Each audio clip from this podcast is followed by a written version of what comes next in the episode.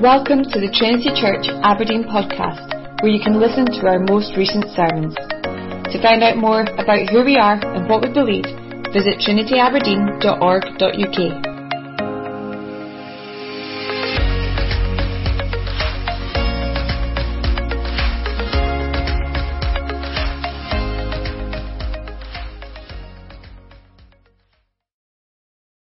Uh, do take up your Bibles again and turn to Mark 14.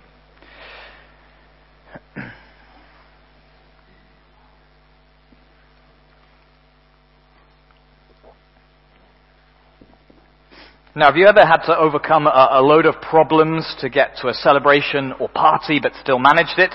I was amazed when my sister was celebrating her 21st. One of her mates came back all the way from New Zealand you know, crossing thousands of miles, a crazy kind of clock change just to be there. Um, celebrations, meals together, they're momentous moments to be um, together for, aren't they? They're wonderful things. And in that, uh, that idea of a celebration, there's an imprint of a, a deeper truth for us. God hasn't made us to be alone, but to be together.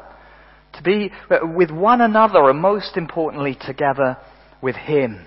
And here in Mark 14, God wants us to see what length He has gone to to make it happen. Now here in our passage, we're, we're right in the last week of Jesus' life, heading to the cross. It's the decisive moment that has actually sat as a shadow over virtually the whole of Mark's Gospel. Right from chapter 3, we knew of the plot to kill Jesus. The Pharisees and the Herodians have been planning this. They've been working towards it for three years. Uh, the chief priests and the scribes, they're now in on it too. And last week, if you remember, we saw the final piece of the puzzle. One of the twelve, Judas Iscariot. For money, he's willing to hand him over. Now, that's one plot going on in this final week. There's another one going on. Jesus knew he was going to die. He predicted it three times back in chapters 8, 9, and 10. And more than that, he knew he must die. That he had come to serve, come to give his life as a ransom for many. This was his purpose. So we've got these two plots. One of human wickedness, planning to kill an innocent man. The other of utter divine grace, heading to death for a purpose. Both heading to this same point, the same monumental event. And Mark, he's, he's moving back and forward between them. He's just spoken about Judas, then he goes on to Jesus' plans, and then in the middle of our passage he goes back to Judas, and then he goes back to God's purposes. He's, he's drawing us in, he's making us question, how is this all going to work out? Why? Why is the cross such a focus of what's going on? So as we move through these events, we'll see, we'll see more of what God is up to in Jesus' death. He'll, he'll open it up like, like opening up a treasure chest, letting the rubies and the diamonds sparkle. And our, our passage today culminates in an extraordinary picture of what it's all for. Uh, but Mark doesn't spoil the surprise, so neither will I. First, he, he wants us to see how uh, he gets this death, how God gets this death to happen. And God does it against all the odds. Against all the odds. Now, um, as we, uh, as I said with the children earlier, on the calendar for God's people was Passover. Passover was uh, when the Jews remembered being freed from Egypt, the first Passover.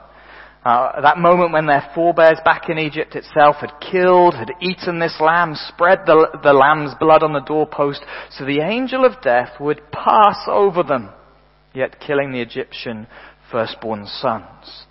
They ate unleavened bread, that's bread without yeast as we've said, because there was no time, no time for wait to it, for it to rise. They were ready to leave. And ever since then, hundreds of years ago, thousands of years ago, God command, uh, commanded by God himself, Jews were to remember that great redemption.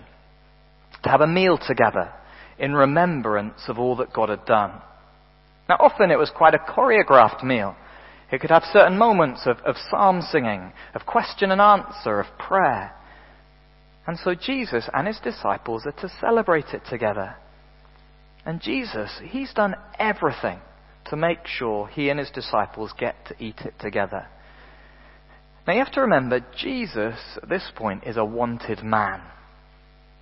And so if he's actually going to get to eat the Passover, he's got to keep things on the down low. He's got to have a safe place that the public don't know about. Not, not only does he not head into town in daylight, you see he goes in the evening, but he's also keeping the address quiet, perhaps to keep it from Judas at this point. But against all those problems, he's got everything ready somehow. Two disciples, they've got to find a man carrying a water jar, presumably a servant who's going to take them to a house where the master of the house will show them the right room. Then they can get the room and the meal ready. And that's exactly what they find. Jesus, he's sorted it all, all the details. He's planned this meal. He really wants to celebrate this Last Supper, this Passover celebration with his disciples undisturbed. Against all the odds, he makes it happen. But this is not just true of the meal. So it's evening. Dusk has fallen. The two disciples, they've got things ready, and the rest arrive. And they start to enjoy the Passover meal together. You can imagine they, they reclined in those days, they lay down on their sides, uh, perhaps starting to just ha- start the meal. And Jesus turns the conversation to a shocking topic. Now, for us as the reader, we know about Judas. This isn't a surprise for us, but it is for the rest of them. Verse 18, Truly I say to you, one of you will betray me, one who is eating with me. Now imagine the horror in the room. Hushed voices. They're, try- they're trying to guess. People looking around nervously to spot who's got the guilty face. You know, Jesus, he's meticulously put this meal together to share with his disciples. It's a moment of intimacy, of friendship, and yet there's something deeply wrong at this meal. Someone there is about to turn on Jesus, to hand him over to those who want to kill him, and they all start wondering, is it me? Is it I? Surely not. But this isn't a surprise for Jesus. He knows. He knows this is part of how the Christ will come to the death he must face. He predicted this handing over, this betrayal earlier in Mark's Gospel, and predicting it now shows his deep certainty of what's to happen. God's Word, it's the powerful agent here. Uh, so he says, verse 21, For the Son of Man goes as it is written of him. This is how it must be. God has spoken of all that must happen, and so it will happen to him. When God speaks, it happens. So, uh, so too with this word about the Son. God has spoken that Christ must suffer for the sins of his people. God has spoken that the one who shares food with him will betray him. And so it will be. Everything is organized. Jesus not only had the meal all in hand, he had the coming days in hand. He's utterly control. This must happen. But here we see God's extraordinary power. His sovereign hand means that he will always fulfill his purposes, even against all the odds. Because what's astonishing is this he does it even through the wicked schemes of Judas and the religious leaders. He can, he can even use people set against him. That's the kind of power we're dealing with. You know, it's a bit like a, a, rugby player who can use the strength of the opposition to his advantage. Now, some of you may be surprised that I did actually play rugby. I'm a little bit on the small side now. Um, but imagine, imagine a player heading towards the line. Ball in hand, he's closing in on scoring a try, and then the hits start coming in. Okay, opposition players begin to tackle him. Now, a player of great quality of strength and poise can somehow divert that tackle, somehow use that power to actually drive him over the line and score the try. He's, he's used what's against him for his own purposes. Utter control of what's in front of him, against all the odds. And God is using Judas's wicked schemes for his own wonderful purposes. Now that doesn't let Judas off the hook verse 21, but woe to that man by whom the Son of Man is betrayed. It would have been better for that man if he had not been born. Now Judas is given chance after chance to change, to not go ahead with this. He knows it's wrong, and Jesus even warns him this final time. But in his sin, in his hard-heartedness, he still goes ahead. He slips out of the meal and heads to get the soldiers. Woe to him.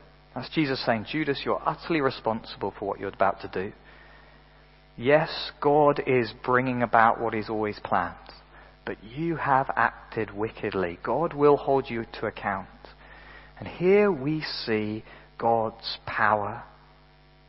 He's got it all planned and has the power to use humans set against Him. The cause of sin is in us. It's in our hearts. We delight it. We want to do it. We set ourselves against God. But God plans and He uses it for good. So praise God for His power. Without it, the cross wouldn't have happened. Without it, we'd still be dead in our sins. But the Son of Man goes as it is written of Him. God works it against all the odds. But why? Why is Jesus heading to his death? Why must the Son of Man go as it is written of him? The key question is, what did Jesus' death do? Well, the meal is not over. Jesus wants his disciples and us to really understand this. And he does so by a piece of bread and a cup of wine. Now, what's God uh, planned in Jesus' death? Well, firstly, that barriers are buried. Barriers are buried. During, during, the Passover meal, traditionally the head of the household would stand, he'd give thanks for the bread, he'd break it, and would share it out. And this is exactly what Jesus does. He, he took the bread, after blessing it, he broke it, and he gave it to them, to his disciples. It's a beautiful moment in the proceedings. But Jesus then says something extraordinary. He says, Take, this is my body. Take, this is my body. Get what's going on here? This is the Passover. This is the great celebration in the Jewish calendar of what God did many years ago. And what does Jesus do? He turns it on himself.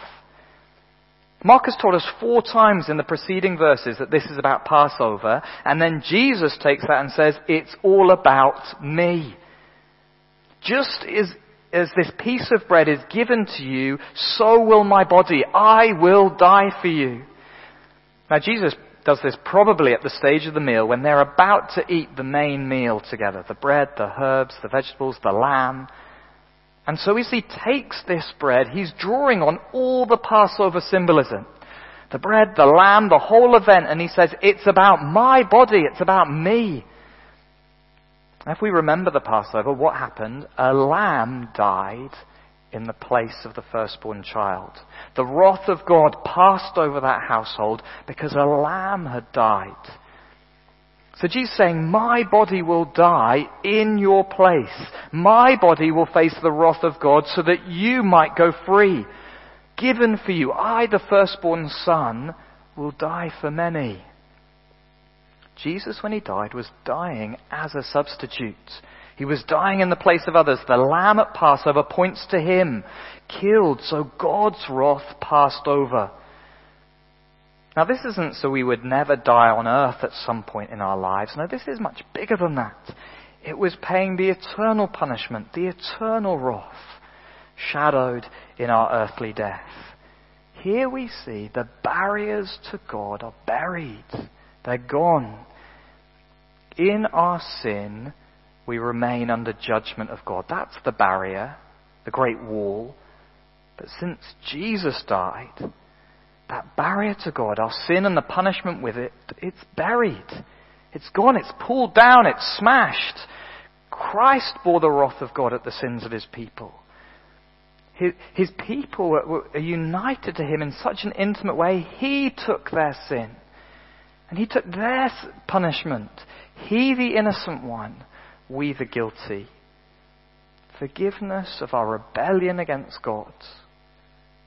Freedom from the power of sin and death. It came at a price. It came at the price of Jesus Christ, God's perfect Son, facing God's wrath against humans in his human flesh and actually dying. And so the barriers are buried. Now, this is important. Jesus Christ needed to die for you. In our cultural moment At the moment, we struggle to say we need anything outside of ourselves. The answer, the strength, the truth, it's all found inside me. But that's not true. We need a Savior. We need someone to die in our place to pay the price for our sin. Because we can't make it right. We can't earn our way back to God. There's a beautiful song called Redemption by the band Muse. Uh, and they say this Why can't we start it over again? And we'll be good. This time we'll get it right. It's the last chance to forgive ourselves. Is that what we need? Just another chance?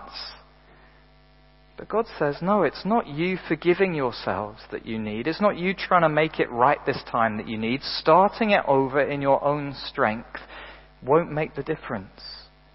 You need me. You need salvation. You need the planned death of Jesus Christ in your place. The barrier's buried. And that means we come to God empty handed, don't we? We come knowing we contribute nothing except our sin. We need Jesus. Knowing his wrath is borne, taken away, it means we can come to God secure. We can come with our sin and bring it to the light. Lord, I'm sorry. I'm sorry for my sin, for my, my selfishness, my anger, my gossip, my judgmentalism. Judas was the opposite. In the face of Christ's warning, he hid his sin. He didn't own up to the wrong he was planning. Instead, he headed into the night to find backup. Rather than in the light, he went into the shadow of darkness. But Christ's death means we can live in the light. We can bring our sin into the light, humble and free, knowing there's forgiveness. The punishment taken, the barriers are buried. Now that was his body. But then his blood. And his blood is saying something to us as well. It's teaching us our fellowship is fixed. Our fellowship is fixed. Jesus picks up the cup of wine. And when he had given thanks, he gave it to them, and they all drank of it. And he said to them, This is my blood of the covenant, which is poured out for many. Now, during the Passover meal, a cup of wine would be passed round a few times. And like the bread, Jesus takes this cup and he recenters it on him. But he does so not just with Passover imagery, not just the blood of the lambs, he also goes further into Exodus. By using the phrase blood of the covenant, he's pointing to another blood, to the blood of sacrifices that was used to, to, ratify, to authorize the covenant, the agreement between God and man. It all happened at Mount Sinai. If you remember, God's people, they'd been rescued from Egypt. Through the death of that Passover lamb, they escape. And after that, they come to the mountain. Mount Sinai, deep in the Sinai Peninsula, uh, between Egypt and Israel. And God gave them there the Ten Commandments, the covenant law. And then the people made a number of sacrifices. And listen to what happened next. This is from uh, Exodus. And Moses took half the blood and put it in basins. And half the blood he threw against the altar. Then he took the book of the covenant so that's all the laws, and read it in the hearing of the people. And they said, All that the Lord has spoken, we will do, and we will be obedient. And Moses took the blood, he threw it on the people, and said, Behold the blood of the covenant that the Lord has made with you in accordance with all these words. That's a bit of a strange uh, thing to our modern ears, isn't it? What was going on? Well, God, in that blood, was binding people to him. God himself, he's symbolized by the altar, and these people, they're sprinkled with the same blood. And so they're bound together. It's a symbol that their fellowship, their relationship is fixed. It's a, bit, a little bit like a, a couple giving and receiving wedding, uh, rings at their wedding. They're symbols of this covenant. Symbols that they're shared by both, bringing them together. And here it's the blood, blood of sacrifices, tying God and people together in a covenant. And this is God's covenant. He's, he's binding these people to himself. He's making them his. He's their king, they're his people. He's fixing what's wrecked. So for Jesus, let's go back to the Passover meal, Jesus to say, this is my blood of the covenant, which is poured out for many. Why? He's saying, I am the culmination of it all. God binding his people to himself fully and truly. But, but not bound through the blood of goats or bulls, but through the blood of the Son of Man, the Son of God. Jesus is saying, through my blood poured out, through my death of sins for many, fellowship with God is fixed. He's bringing a people to himself. He's doing everything to make it possible. Not only barriers buried, but fellowship fixed.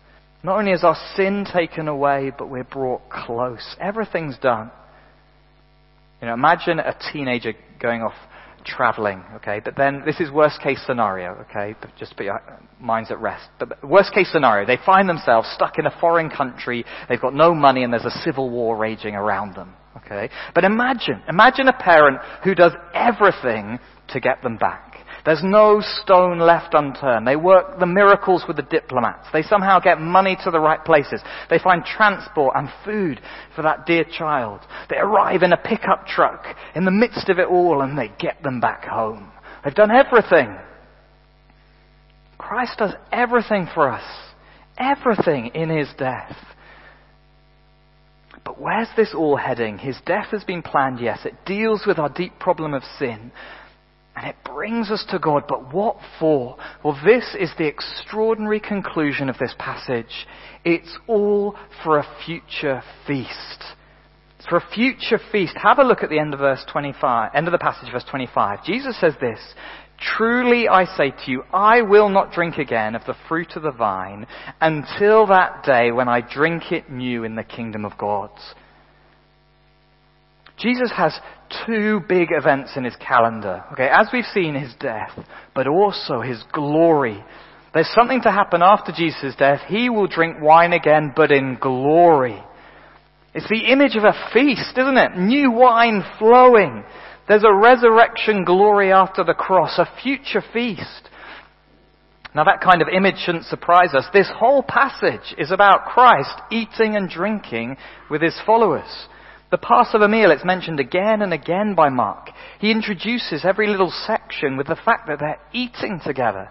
Verse 18, as they were reclining at table and eating. Verse 22, as they were eating. This is all about a meal together. Jesus even deliberately gives his followers food and drink, bread and wine. And that's the culmination also of what happened in Exodus. Once the blood had been sprinkled on the altar and on the people, the elders went up the mountain, and listen to this, this is amazing. It says, they beheld God and they ate and drank. Christ's death is not the end in itself. It's the horrific means to a glorious end. To take God's people to eat with Him, to feast with Him. We know eating together, it's such a wonderful blessing in life, isn't it?